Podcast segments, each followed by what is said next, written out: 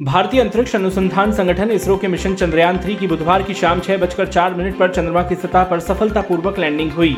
माननीय प्रधानमंत्री श्री नरेंद्र मोदी जी ने इस मिशन को दक्षिण अफ्रीका से लाइव देखा। प्रधानमंत्री जी ने देशवासियों को इस बड़ी सफलता की बधाई दी है। मिशन चंद्रयान थ्री की सफलता के लिए मुख्यमंत्री श्री शिवराज सिंह चौहान ने भी बधाई देते हुए कहा कि आज ऐतिहासिक सफलता प्राप्त की है, जिससे प्रत्येक भारतवासी गर्व से भरा हुआ है। प्रधानमंत्री जी के नेतृत्व में भारत विकास की प्रगति की नई ऊंचाइयाँ छू रहा है।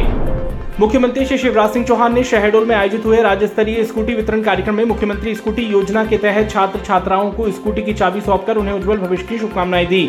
इस अवसर पर सीएम श्री चौहान ने प्रदेश भर के 7,800 टॉपर छात्र छात्राओं के खातों में स्कूटी के लिए 80 करोड़ की राशि अंतरित की। कार्यक्रम में सीएम श्री चौहान ने कहा कि मध्य प्रदेश में मेरे जो बेटा बेटी बारहवीं में अपनी स्कूल में पहले स्थान पर आए हैं, मैंने उन्हें स्कूटी दी है। ये भांजे भांजियों का स्नेह भरा रिश्ता है, जितने मेधावी विद्यार्थी हैं, उनका admission medical college, engineering college में होता है तो उनके बच्चों की फ़ीस उनके मम्मी पापा नहीं, बल्कि मामा भरवाएँगे। सीएम श्री चौहान ने कहा कि हम सीएम राइज स्कूल बना रहे हैं। एक एक स्कूल की लागत अड़तीस से चालीस करोड़ है। इन स्कूलों में लैब, प्लेग्राउंड, स्मार्ट क्लास होगी, ताकि दिल्ली मुंबई में बैठे विद्वान भी तुम्हें पढ़ा सके।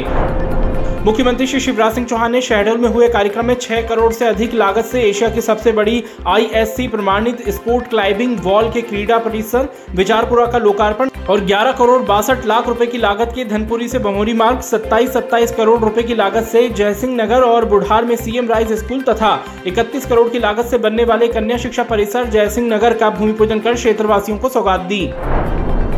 शहडोल में आयोजित हुए कार्यक्रम में सीएम श्री चौहान ने घोषणा करते हुए कहा कि यहाँ शानदार एयरपोर्ट बनाया जाएगा, शहडोल नगर पालिका को नगर निगम बनाया जाएगा।